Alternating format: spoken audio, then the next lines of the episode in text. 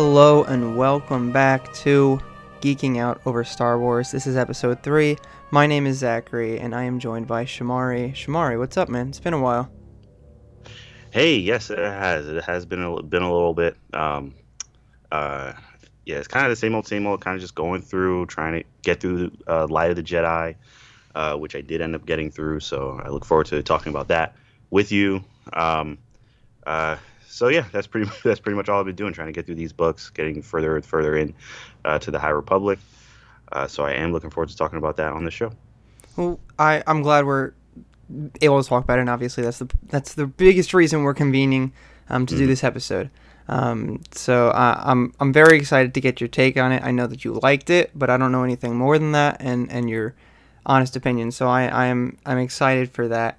Um, for those listening for the first time, this is Geeking Out Over Star Wars, a it's all in the title. We geek out over Star Wars. We talk about the movies, the books, the, the comics, the TV shows, everything going on in the world of Star Wars. We usually start out with some news. Um, today's episode is going to be a big breakdown of Light of the Jedi, so this will be spoiler heavy. And it's been a month since the book was released. Um, and I feel like that's enough time, but I'll still put it out there. If you have not gotten into Light of the Jedi yet. This is a spoiler heavy episode, so I would come back to this afterward. Um, but we aren't going to go straight into that at the beginning um, because there is some pretty big news, and I think we'd be remiss if we didn't talk about it, Shamari.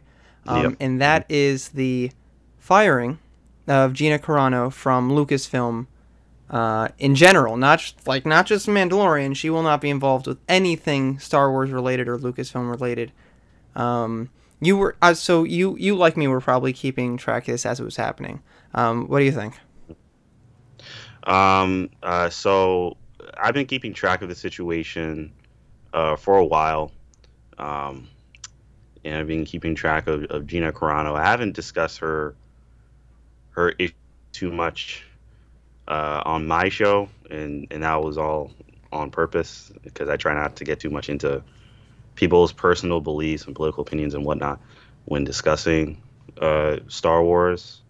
Um, I think it just got out of hand with her, and you know, honestly, I, I have no issue with it. I think it's something that, um, honestly, and I, I, I think when when your comments get so, when they're so, when it's so easy to see that this comment is very it, it can easily be seen as very, you know, very like it, very ethnically and very racially insensitive. Oh yeah. Like it's like tone yeah. deaf and insensitive completely. Yeah, it's like yeah, you should not be saying this. You know, like no. you just or at the very least, don't put don't publicly state it online. At the very least. Exactly. And she and she couldn't even do that. So um, so yeah, uh, I'm sure Disney had given her warnings. Some people were like, "Oh, they just fired her out of nowhere," which Disney has fired people out of nowhere before. Um, that is true. First person that comes to mind is James Gunn. Mm-hmm. I remember when that situation happened, and and uh, you know, I didn't really. I kind of had a similar take then, where I didn't take much of an issue. Um, though I don't think that I, it's it's a, a weird comparison because they're different situations, but um, but even then, I was, I was kind of like, you know, I mean, they're a company and someone's saying stuff that is damaging their brand, and and you know they took issue with it, so it is what it is. Um, but you know, with Gina Carano and, and with the the the complete, seemingly complete lack of remorse and no apology and no statement, no nothing. Um, if anything, she's gotten more and more brazen over time. I feel like what happened, so I don't feel bad about it at all personally. I'm with you in that boat. I, I think it's completely warranted getting rid of her.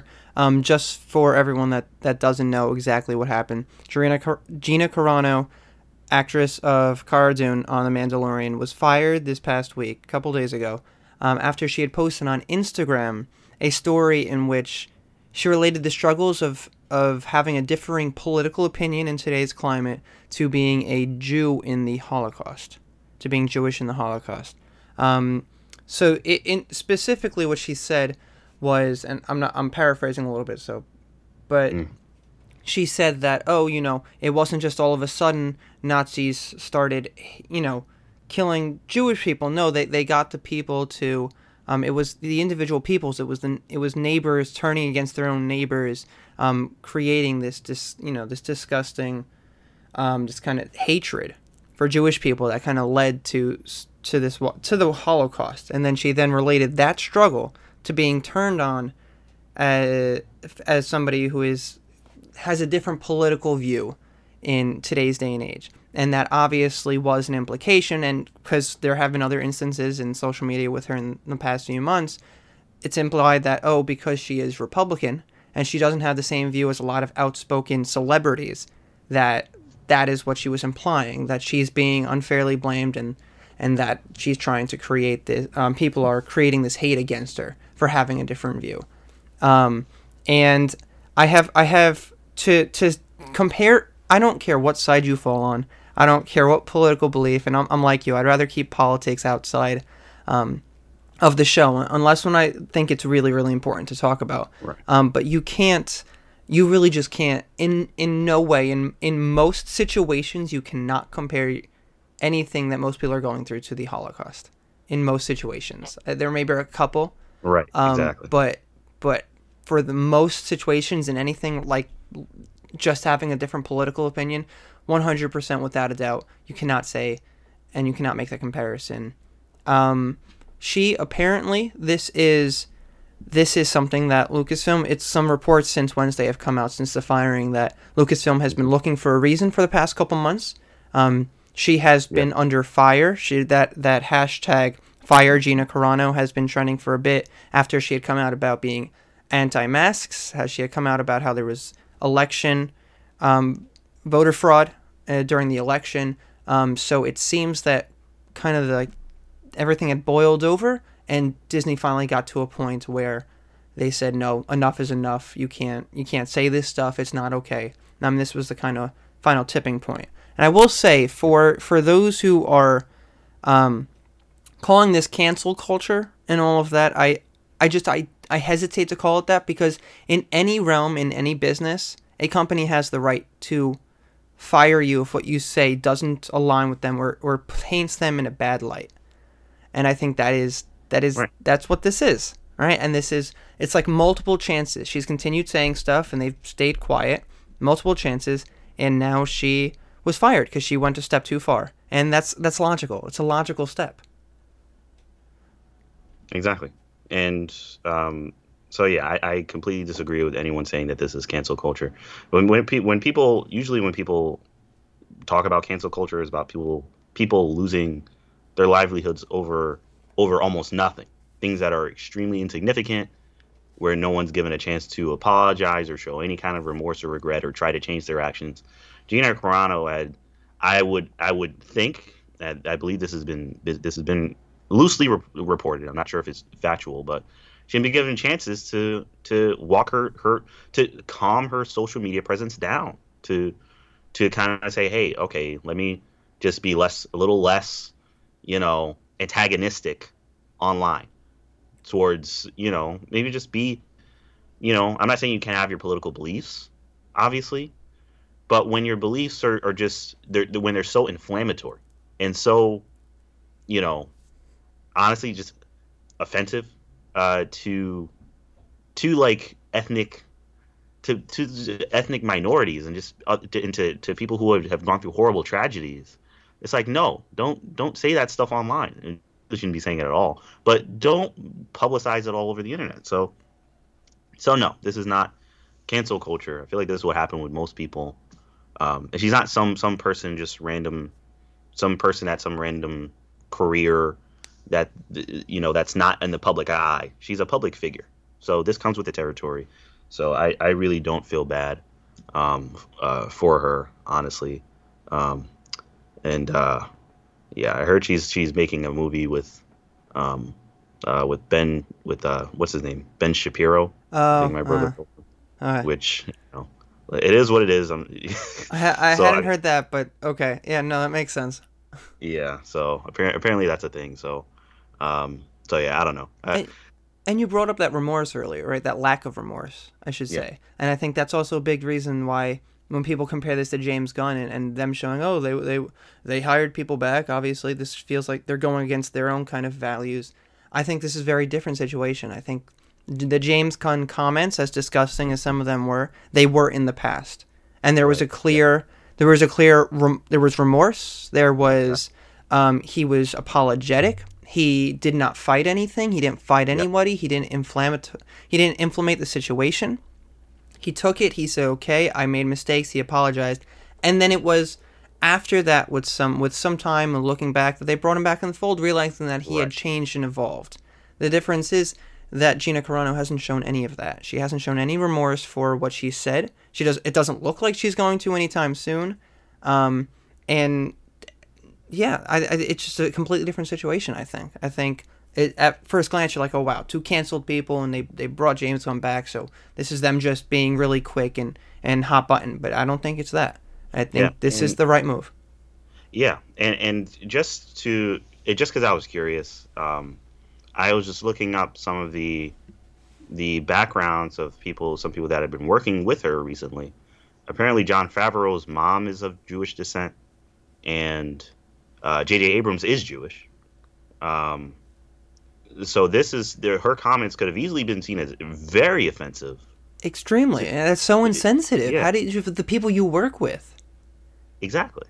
I guarantee you, there's probably plenty of people that she works with now on set that are Jewish that were probably very offended by what she said. they had, it's just, I just I just you have it just feels like a complete lack of forethought. And it, you everyone is entitled to what they believe. Everyone can have a different opinion. But to then say those things and then to to be offensive to say something offensive that might hurt someone else that's when it draws the line. If you keep it to yourself and it's inside that's fine. That's whatever. That's we all believe different things. We all have our own opinions but then to voice that opinion yes we have the freedom of speech but you do work for a company and your your actions and your words have consequences and you can hurt other people that's what Yep. this comes down to i also and i don't think she's the greatest actor and i don't think her loss on the show is anything too monumental Yeah, I mean, it'll it'll be interesting to see what what Lucasfilm does going forward. But I agree, she was a she was a side character in the show, so it, I wouldn't take any issue if they they wrote her off, which would be very easy to do. Mm-hmm. Um, you know, or if or even if they recast. But I mean, I wouldn't. You know, it's star wars the- the- man things go Yeah. you know pew pew in space they can they can, like she can blow up off screen it happens exactly, exactly. Oh Yeah. man. Well, um, so we're definitely on the same page.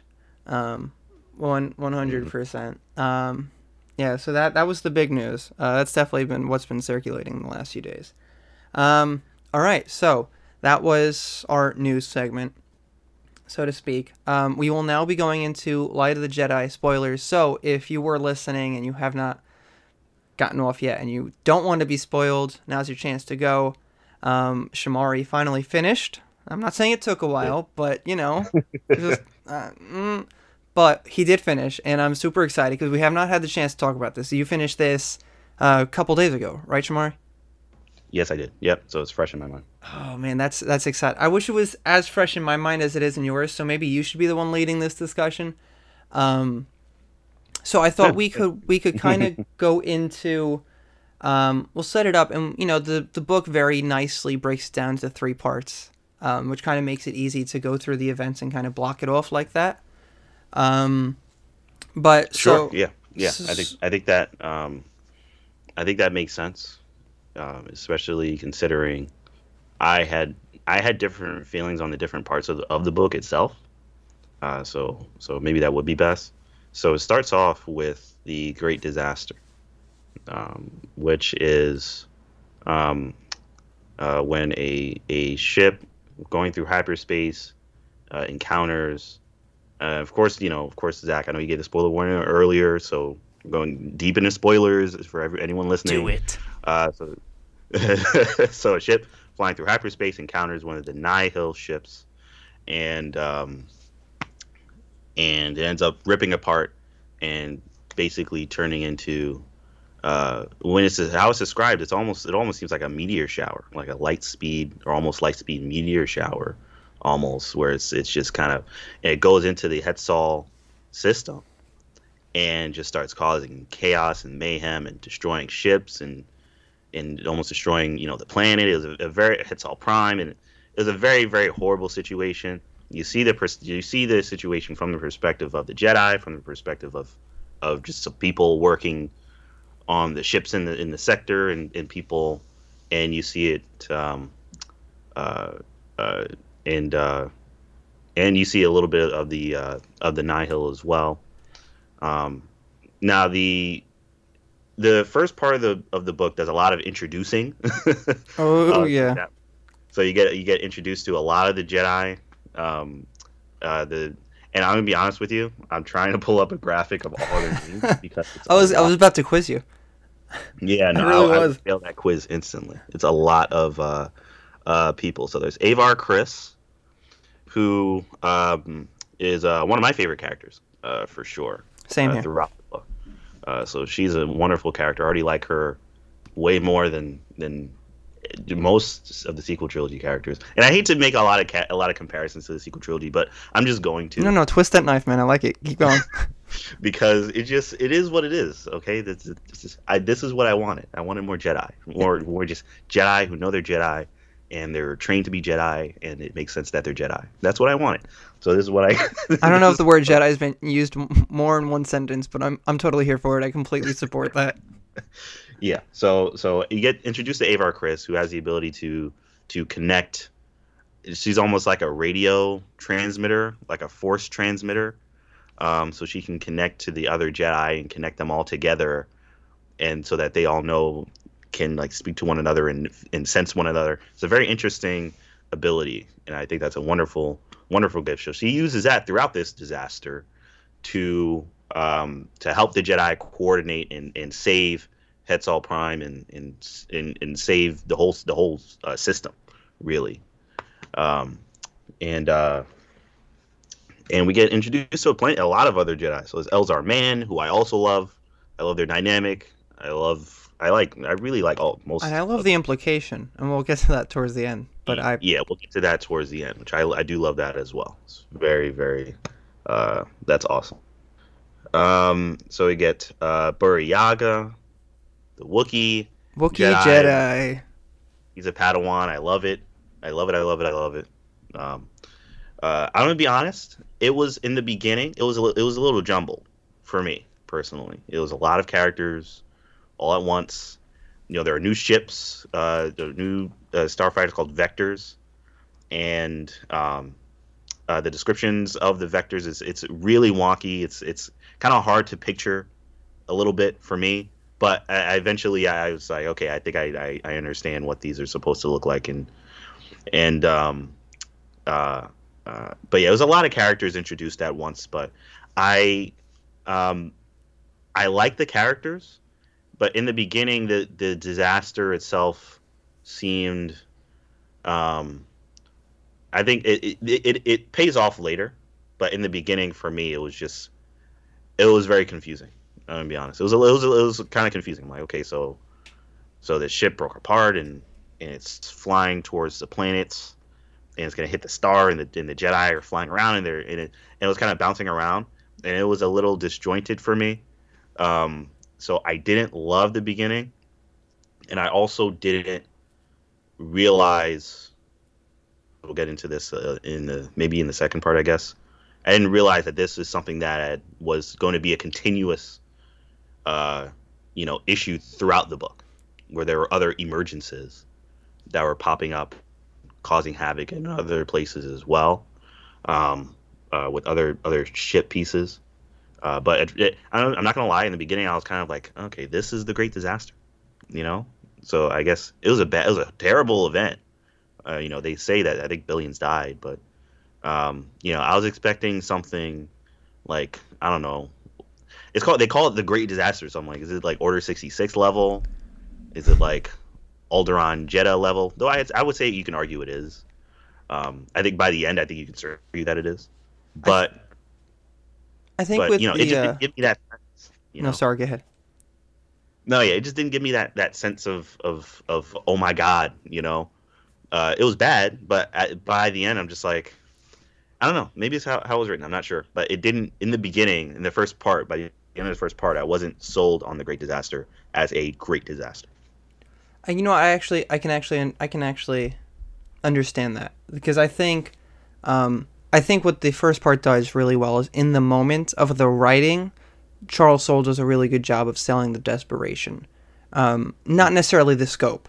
So I, Sure. I, I definitely we feel it's we definitely only feel it's impacting the Hetzal system at this moment, right? Because we don't know about Yeah. the other emergences that the second part goes into. So I kind of I, like I half agree with you. Yeah, I don't think it didn't feel very like oh the great disaster. You're thinking something that involves the entire galaxy. You're thinking Right. something that that is massive and impactful on a on a scale that we just don't know. Um, and it's not until that we get to the second part that we that we realize that no, this really is. It was this big kickoff of like disaster, but it has affected in other ways that we ha- weren't aware of yet. Um, so I do think this is something that Yeah. builds up and is paid off later. Um, also, yes, very. I don't want to say disjointed. I just think I think very um, disparate. Like all of the different parts and um, different places moving back and forth so quickly was a lot to follow. Um, and there were so many characters. And the thing is, we meet most of the characters too of the book Yep. in this first part.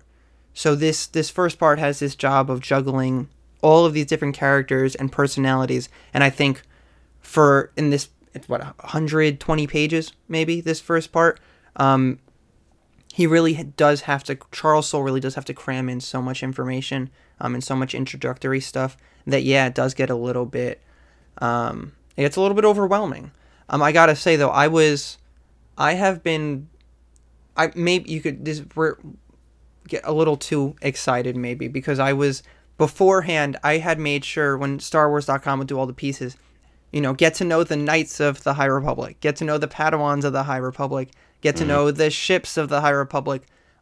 Every time something like that would come out, I would read up with Okay. obsession about everything going on. So I knew what the Jedi looked like. I knew the names already going in for some of them. I knew what the ships looked like. So I oh. kind of had that visual image in my head already, like when the Republic long beams are introduced and when the Jedi vectors are introduced. I already had the images, and then I because you know we go full on geek here. I really had them. I compiled it into a file on my compu- um, folder on my computer and was like, all right, let me pull this up as I'm reading. Okay, so that's what that looks like, and that's that's what he's Oh yeah, explaining.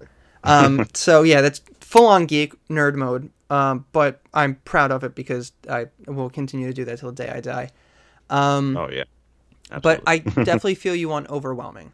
I think what really does work for me with this first part is it sells me on the the desperation of the moment for the characters that like the first couple chapters have a couple characters that then die immediately, right? That aren't Jedi Yeah, or anything, but they are you know they're already set up, and I already feel for them a little bit because he does a good job of giving us their personalities, and then boom, that's it. the The disaster impacts them, and they're wiped out. And I think it does a really good job between that kind of disaster and desperation, and then the hopefulness of the Jedi, right? Like, like the inhabitants when the Jedi come in, um, the way that they're explained, the way the Republic sees them. So you know, the Jedi, this whole great disaster, the Legacy Run, which is hauling a bunch of people traveling to the frontier, you know, encounters something in hyperspace, like you said, breaks apart, and now it's coming out like a light speed meteor shower, which is a really good way to explain it. Um, and Republic and Jedi because they are synonymous right now. This is a time of peace, right? This is the biggest thing to happen in a while, but they are working in conjunction like never before. They go, they race to the system, right? They're getting ready for the Starlight dedication, which we'll talk about in a bit. But they race to the system and they have to complete this these miraculous feats. We get, um, you know, Bell Zettifar, a Padawan, and his master Loden Greatstorm, who have to help these Yeah. these people who are trying to get off world, who are kind of, you know, blocked by this barrier to this yacht.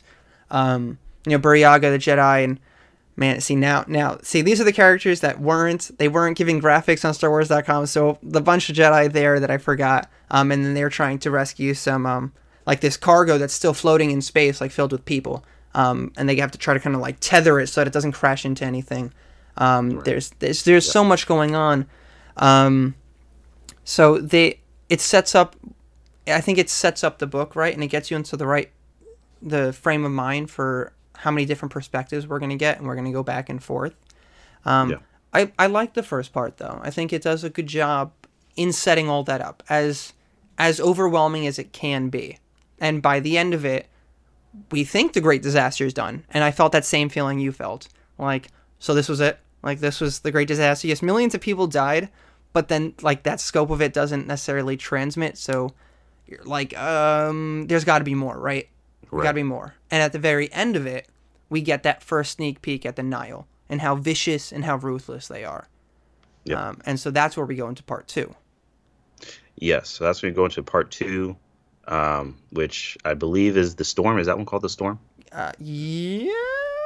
Yes, that or the yes. path. No, I'm I'm break like oh man. Or no, I think it's the path. Okay, the path. So the third part is the storm. Um, so the yeah. second part is the paths.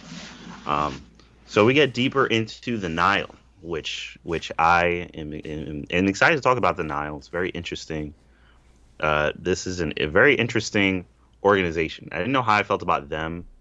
Um, for most of the book, I didn't know how I felt about the Nihil. I'm gonna be honest. I did not know.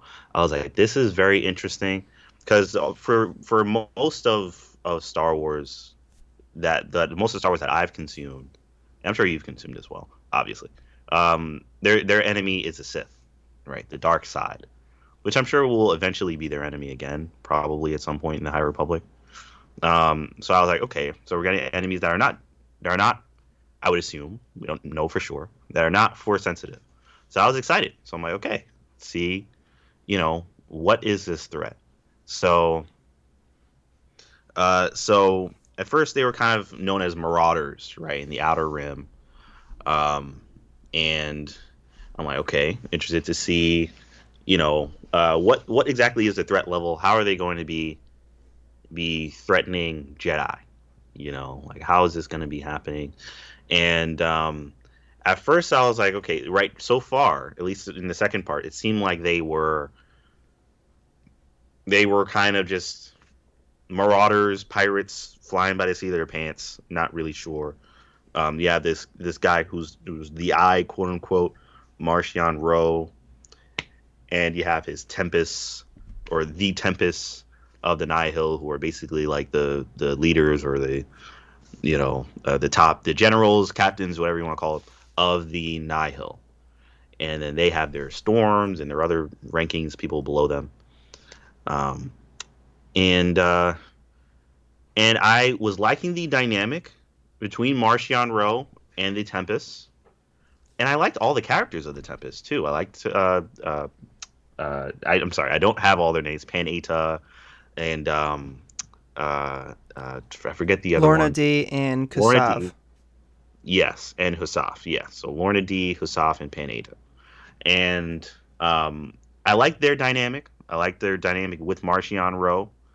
I like that they're all out for themselves. Makes sense. You know, they're all selfish.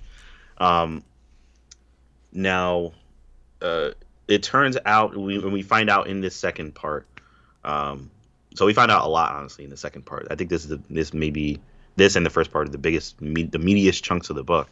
Uh, so we find out that these that the Nihil and Marchion Ro specifically uh, has access to um, one of the uh, San Tekkas, which is quite uh, which is which was quite a reveal to me. I was like, oh wow, okay. Uh, so apparently they are uh, people who um, they're basically like navigators, um, and uh, one of their ancestors who who Marchion Ro is just keeping alive using all this you know medical uh, these medical uh, droids and, and drugs and stuff, just keeping her alive because she can she has this ability where she can she can create like almost like different hyperspace routes or like new hyperspace routes which is i love. Honestly i love that. I think that's really interesting. I'm very curious to know more about that because we get just a taste just a hint of that here i don't know if we're going to get more in regards to why that's a thing or, or, or what the deal is with that i feel like we will but yeah, they um, have to. Yeah, I feel like they have to, but I love that. So I think that's really interesting. Uh, so I'm hoping we get more with that, more with the San Tekkas, the other San Tekkas who are aware of this and are hiding it from the Jedi. So they're hiding it from from Elzar Mann and and uh, Avar Kriss, who are trying to figure out what's going on. Um, and uh, um, uh, so I like that dynamic. Uh, I'll also admit, in, during this second part, I'd, I'd, say in the first half of this of this of this part, I didn't know how I felt about the Nihil. The more I I figured out how their organization worked, the more I liked it. They're all out for themselves. They're all ambitious, but you also see throughout this part that they're all very dangerous.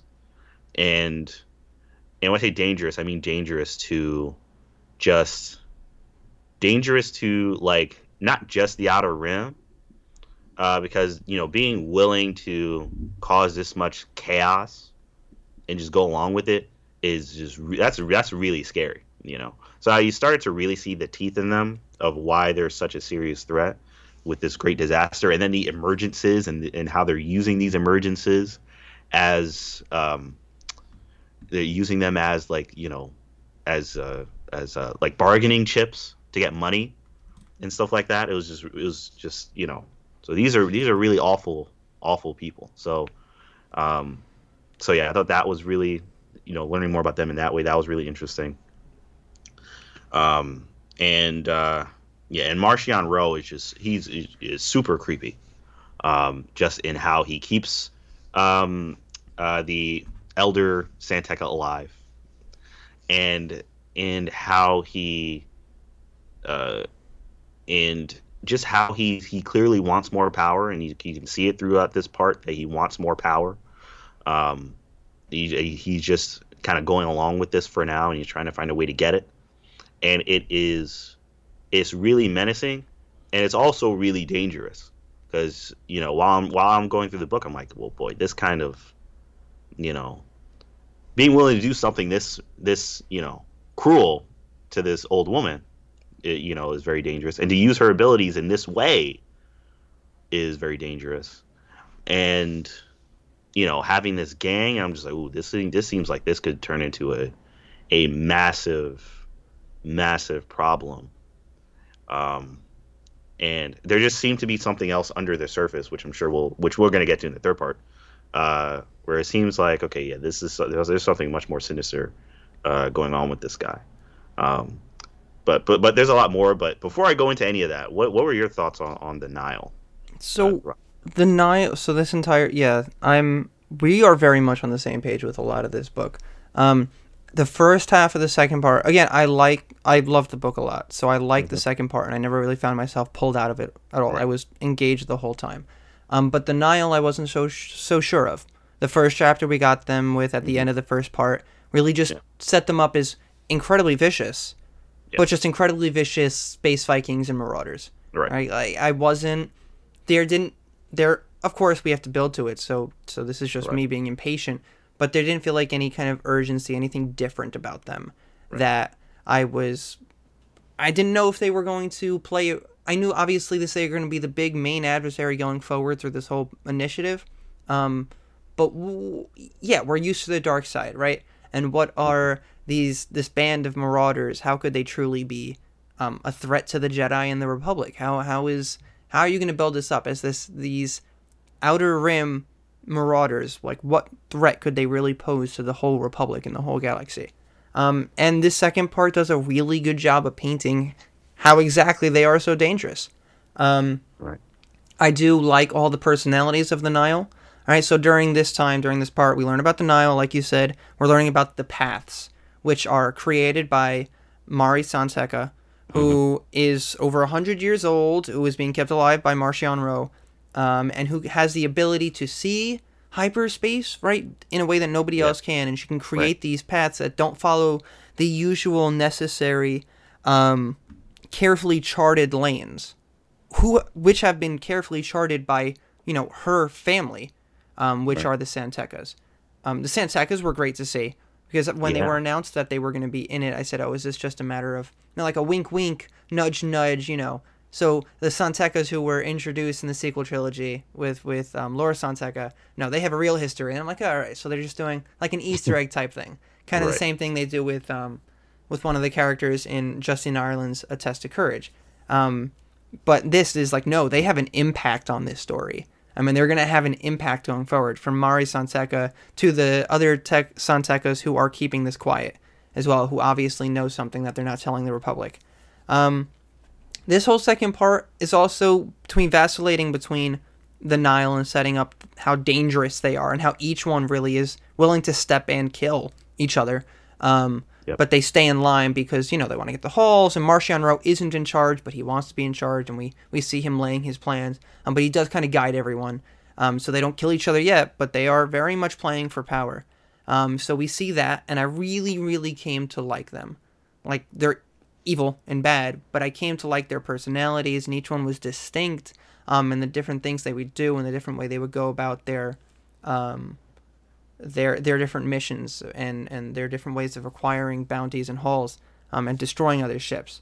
So we got to see that, and I liked them. I liked them a lot. And then the other half of the part was um, seeing how the Republic is now respond, and the Jedi are responding to the rest of this great disaster, which is which are the emergences. So we thought it was just a legacy run coming out over the Hetzal system, which main seemed to be the main place, but across the galaxy, um, different different pieces had been lost through hyperspace and now were emerging randomly in systems and upheaval and people dying. And so now they need to find a way to kind of predict the paths, predict where it's going to go, um, and what's going to happen. So I, I like that. That was also a little bit of sense of urgency while also delving into the other Jedi um, and getting to know them. So I think this this it started out not I want to say weak, but it started out I wasn't sold, and then by the end I was definitely sold on the direction they were going.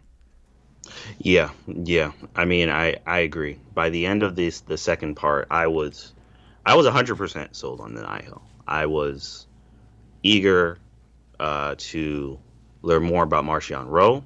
He had teased and continues to tease in the third part, especially. So this relationship with his father, and his father's relationship with the Nihil, And the And- Jedi. and the Jedi.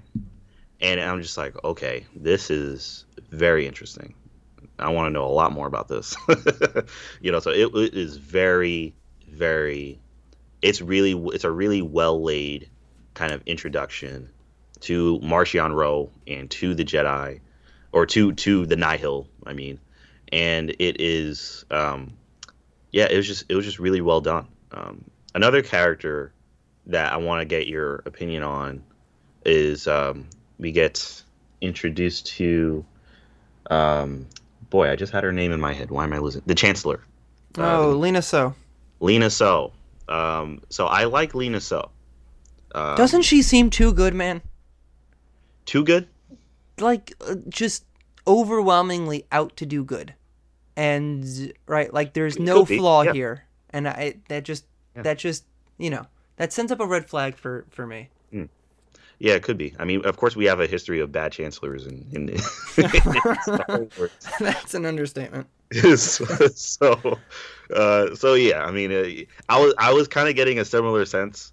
I mean, honestly, and because of that, I'm not gonna lie. I'm waiting for her to go bad or for something, for something to be revealed about her, um, to where she's either corrupt or she gets corrupted or something. I feel like there's some shoe to drop with her eventually um, because I because you're, you're right. I mean, she's so like we're all the Republic, and everything is so great, and everything is so wonderful, and you know it makes you wonder if at some point it, are is this nihil crisis or some other crisis going to force her to go off the deep end?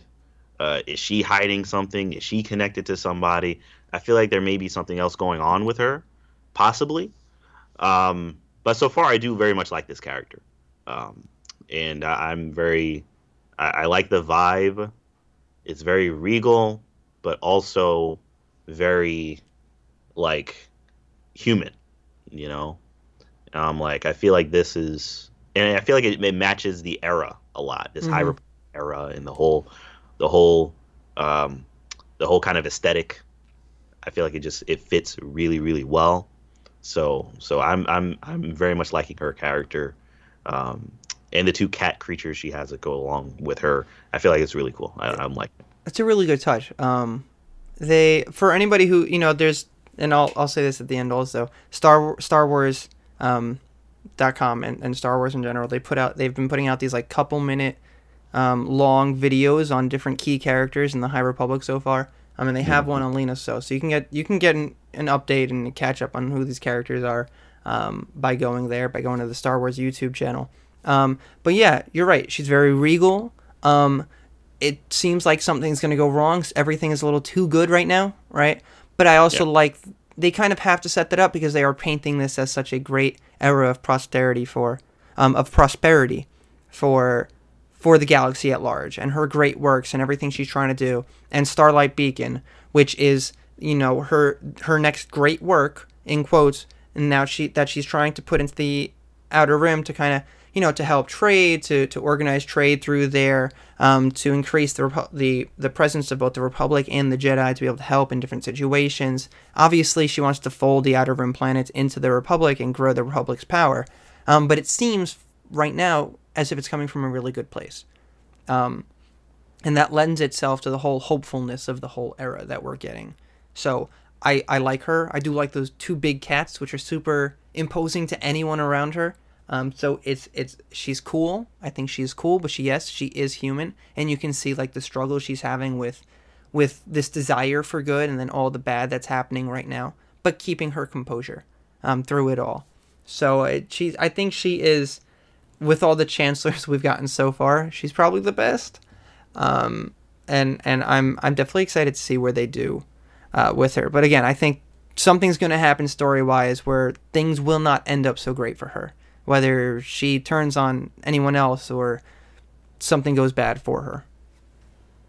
Yeah, um, yeah, I feel like there there there definitely seems to be something. Uh, it it, it definitely seems like they're they're creating her character for now, but she's going to be involved in more going forward. I feel like this is, um, I mean, of course, with Star Wars, there's always some kind of political drama with regards to the Republic, and um, you know, so I feel like I feel like that we're gonna get more with her, and there's gonna be something's gonna go down with her eventually. Um, and with these massive crises, she's her being the chancellor, she's gonna be in the center of it eventually. So that I'm I'm curious to see how all that goes. Um, uh, now I also want to bring up uh, Eriadu, which we got Eriadu um, in uh, this. Um, uh, I believe they were they were introducing this and later in this part, but I believe that was that was in this part um, where uh, one of the the tempests, I believe is is it uh, Hasuk or or one of them, um, goes to Eriadu, and basically um, he tries to get money. He basically he tries to get money from yeah. Kassav had tried to um, extort yeah, them from they I can save you from an emergence if you pay exactly. me this ridiculous yeah. exorbitant yes. amount of money. Right. So he tries to extort them and um, you know, of course them being them, they say no. And uh And man, or, do they or, do they show up later. That was awesome, but keep going. Oh yeah. Yeah, so so they say no. Um, he shows that he's serious and just that he predicts an emergence, an emergence appears, so they know he means it and it, I believe it destroys either one of their ships or a couple of their ships, and they kill kills a bunch of people. Uh, so they're forced to pay the ransom. They pay the ransom, and he can't destroy one of the other emergencies. Someone on his team messes up because they were high off of this stuff that they are on. Lots of spice uh, in this High Republic era, yeah, man. Spice, Lots of spice. A lot of spice, which makes sense. So I like that as well because they're all crazy marauders, and um, and it ends up uh, destroying like a, a, whole lot. There's like a big chunk of, of Eriadu. Like it ends up, uh, up like killing a, a, whole lot of people, and they end up in the in the the pirates just they end up leaving. Mm-hmm. And um, you know, and uh, uh, you know, of course, we know Eriadu, which uh, of course is uh, Tarkin's homeworld. Yep. And and that was that was kind of a deep dive for me because I was like, oh boy, I remember in the Tarkin book how they are, and they are absolutely hunters. They live that they live like a savage lifestyle, and they and that shows up 100 percent in this book in the third part. Yeah, they're vengeful. Uh, yeah, very vengeful, very vengeful. So it, so I love that kind of. It, it felt a little bit like an Easter egg, but I thought it was really cool. And I thought it was a really, it was really well placed uh, to have that world show up in this book. Well, this this event right here also perfectly leads into the third, um, into the third Yes. part of the book, which re- this happens in the second part, but this is all very much um, Marchion Ro's play for power.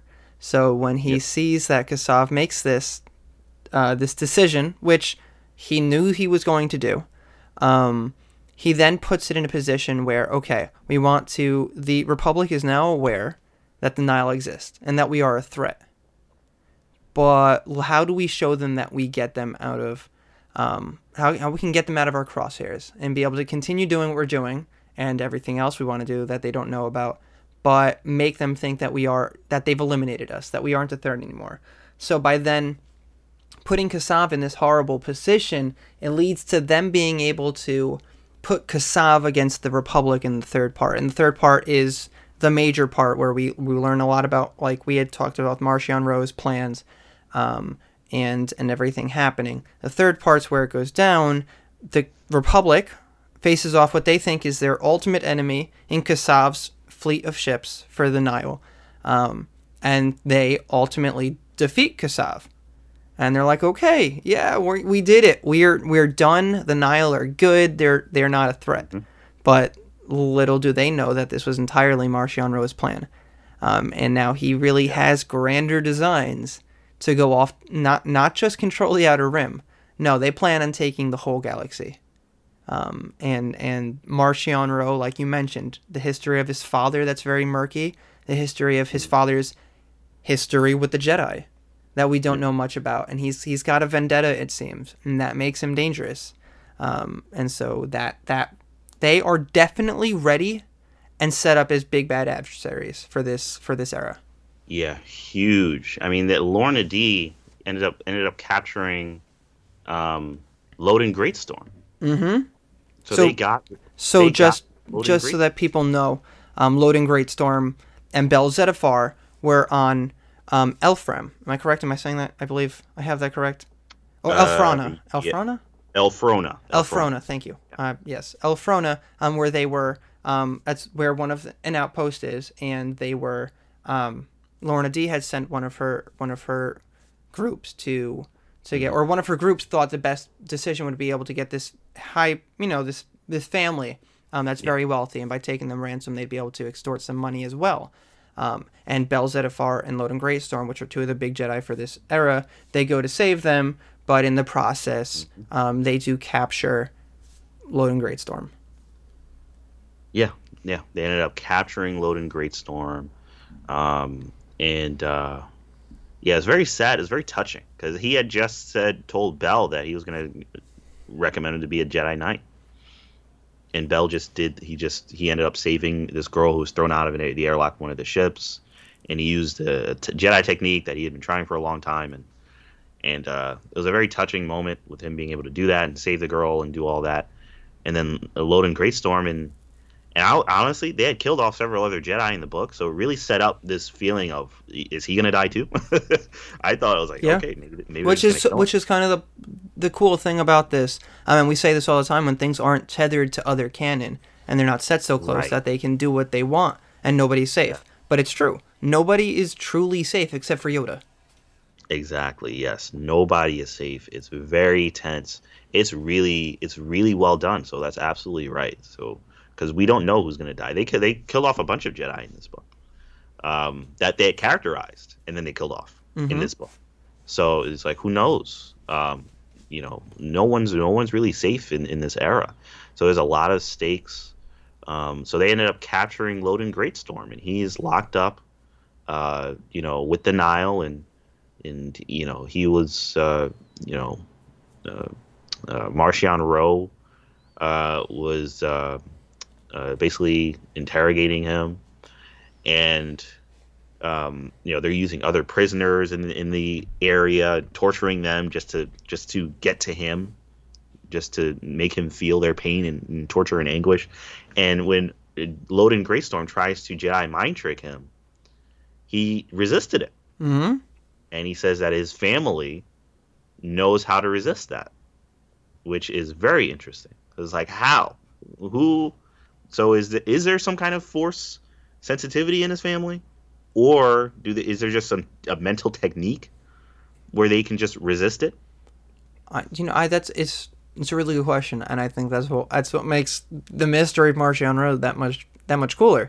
Um, and we know that with you know Mind Trick, which they weren't even completely calling at this point, only some of them were, um, which is also kind of cool little tidbit. That he we know that the Mind Trick doesn't always work on speed. It's supposed to be minds, you know, lesser minds, minds that aren't as strong. right. Um, but no, this is no, this is like a a willful block. Like you you couldn't even try. Like one, we're definitely not weak enough, but two, we know what you're trying to do and you can't do it to us. Like so, what about him and his Marchion Ro and his family um, is so special? What who are they? Exactly. It was like, who are they? Why is he, um, you know, why is he so confident that he can, that he can take on the Republic and the Jedi Order? You know, like like what? So it it because he was able to capture a Jedi. Um, you know, it took a lot of his resources, but he was able to get it done. And you know, he was able to cause massive chaos in this in the galaxy through all his machinations and cause massive death. I mean, it's it's really, you know, he's set up. He has a lot of leverage as someone who is clearly very unhinged, clearly willing to cause a lot of damage, cause a lot of chaos.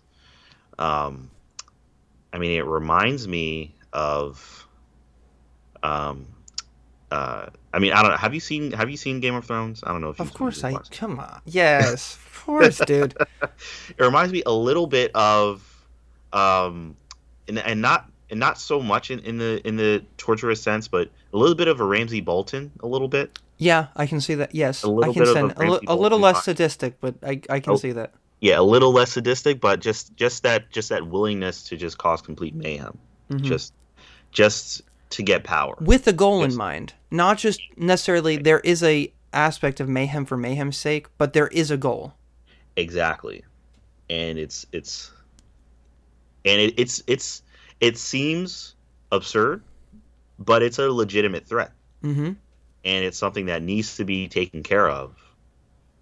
And you know, the more they just let it fester, the worse it gets. And I feel like this is the, exactly that kind of situation.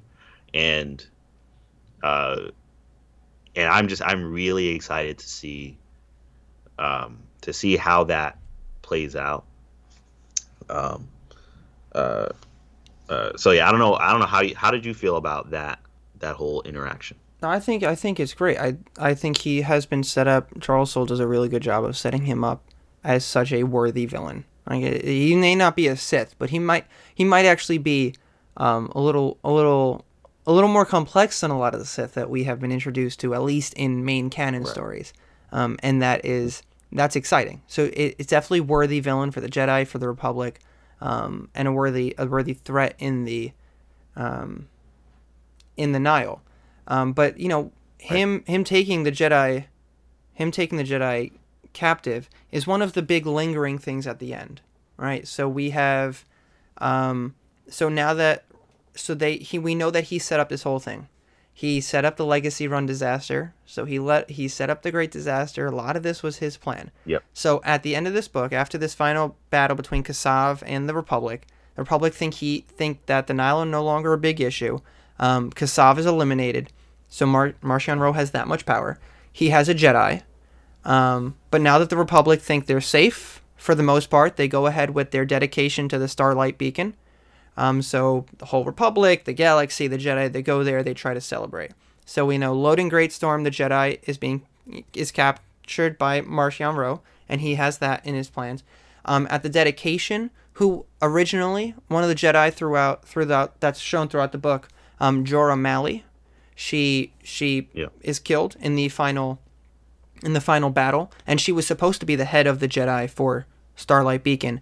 Um, instead, she she is killed, and she's the master of Reath Silas, who's mentioned in the book, and who is also is explored in Into the Dark. So that's some um, that's where this all being connected in one big large tapestry is really cool because it kind of spin off into other stuff.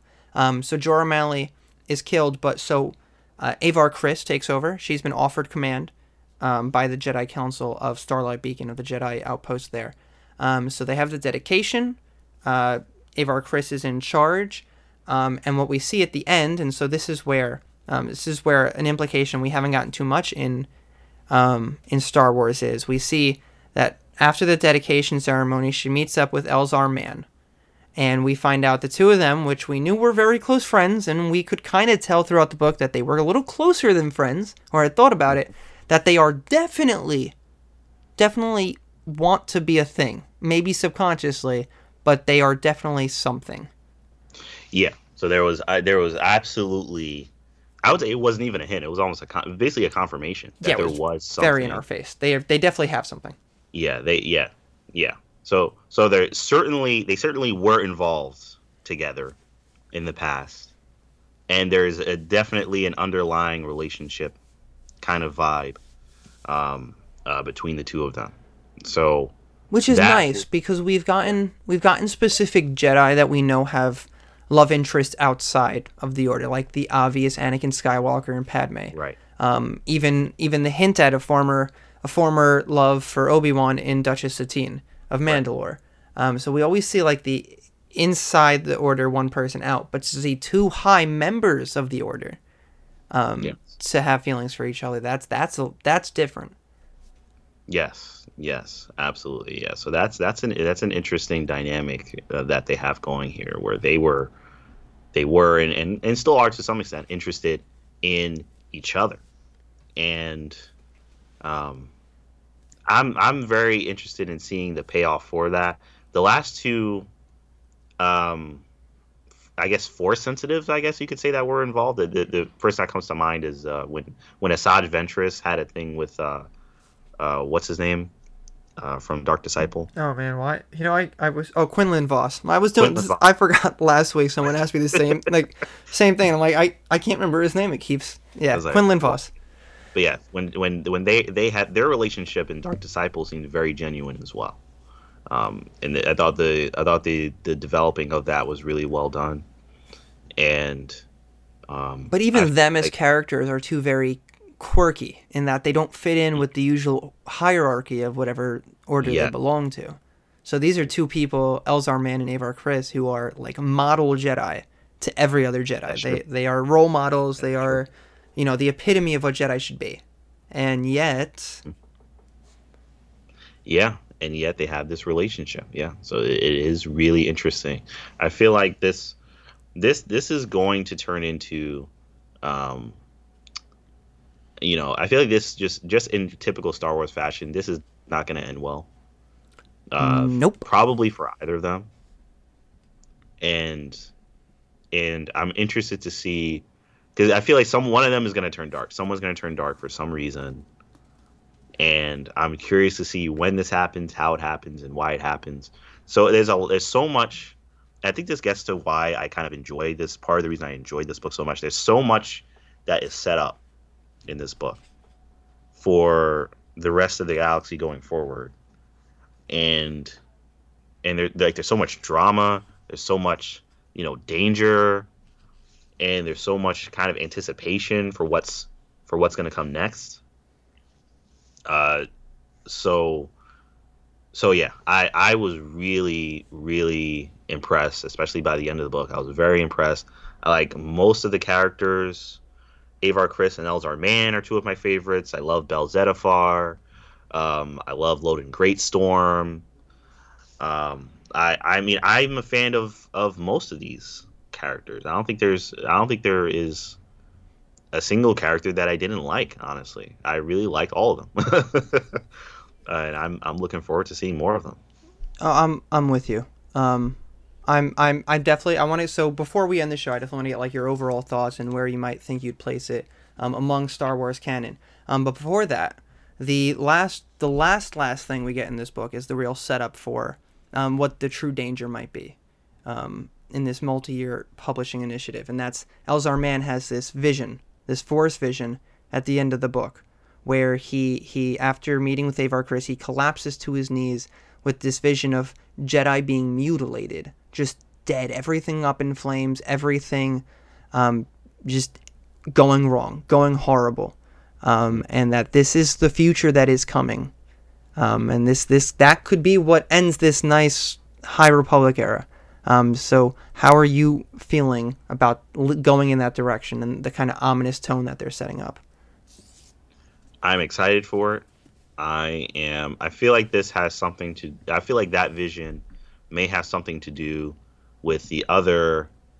Um, and I don't really know how I feel about this o- overall, but I have a feeling this may have more to do with the other kind of villain. Just in me looking at some of the other High Republic lore things they've been releasing, I know there's supposed to be another kind of evil presence in the galaxy at this time. Mm-hmm. It's almost like a, a it's almost like a sentient plant-based creature, but that has dark side, some kind of dark side influence. Before we go, um, I do want to th- over you. You told me you liked it and you're excited for it. Would this crack your top ten of Star Wars canon novels as where it stands right now?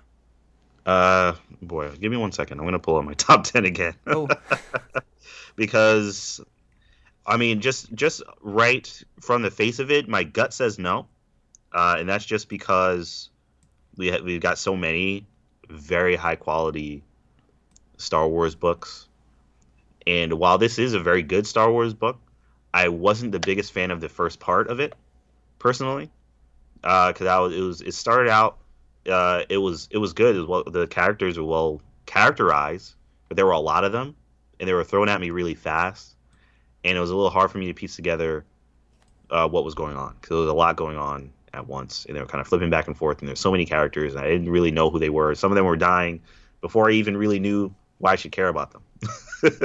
um, though I knew they were Jedi and whatnot, but it was kind of like you know I didn't know who this was, so I didn't love that. Um, but mm, trying to think, yeah, no, I, I don't think it would crack my top ten. I mean, it may fair enough. it may be an honorable mention, possibly, but no, I don't, I don't think it would crack my top ten. I the first part, I wouldn't say I didn't like it, but I'd say it was okay. You know, I, I, I wasn't I wasn't the biggest fan of it. The second and third part are great, and they by the end of it, I, it was it was fantastic. But just because that first part, I wouldn't say it cracked my top. Okay, Fa- fair enough. No, I'm, I was just curious because I think I actually think it does crack my top ten. Um, at the at the higher at the higher numbers. That's, you know, I. I, I think something I do agree on a lot of the points where it did feel a little bit like there was so much going on, but I think because I com- prepared myself so well beforehand, getting to know the characters, which again nobody should have to do, right? Like we we've talked Right. about this idea of of having to need to read something or do something before to enjoy something else. Um, and so you shouldn't have to do that, but I think it definitely helped my enjoyment of the book. And I was thoroughly engaged throughout the whole thing. Like each and every part had me engaged, even when um, I wasn't, you know, sold on the Nihil yet, or even if I was lost by all the characters. Um, so I think like for the level of engagement and how vested I am, and that might be a little more personal um, for me than it is for a lot of other people. But on that level, I I would probably crack the top ten. But I also think the same thing for Into the Dark, which we won't get into today. Um, but the new Claudia Gray one, because I think she absolutely hits it out of the park again. Yeah, I'm I'm excited to jump into that one. I haven't done that yet, but Oh man, we- I have, I have very high expectations. Yeah, you we understandably so because she kind of just has continued to hit it out of the park. Right, so you have to think there's there's got to be a a down novel somewhere, right? Like one that just doesn't live up to that. And I she completes she just understands Star Wars and char- the Star Wars characters so well. Yeah, Um, every single one. Even the I'm alright. I didn't know how I feel about the Leia novel, and that one was great. Princess of Alderaan.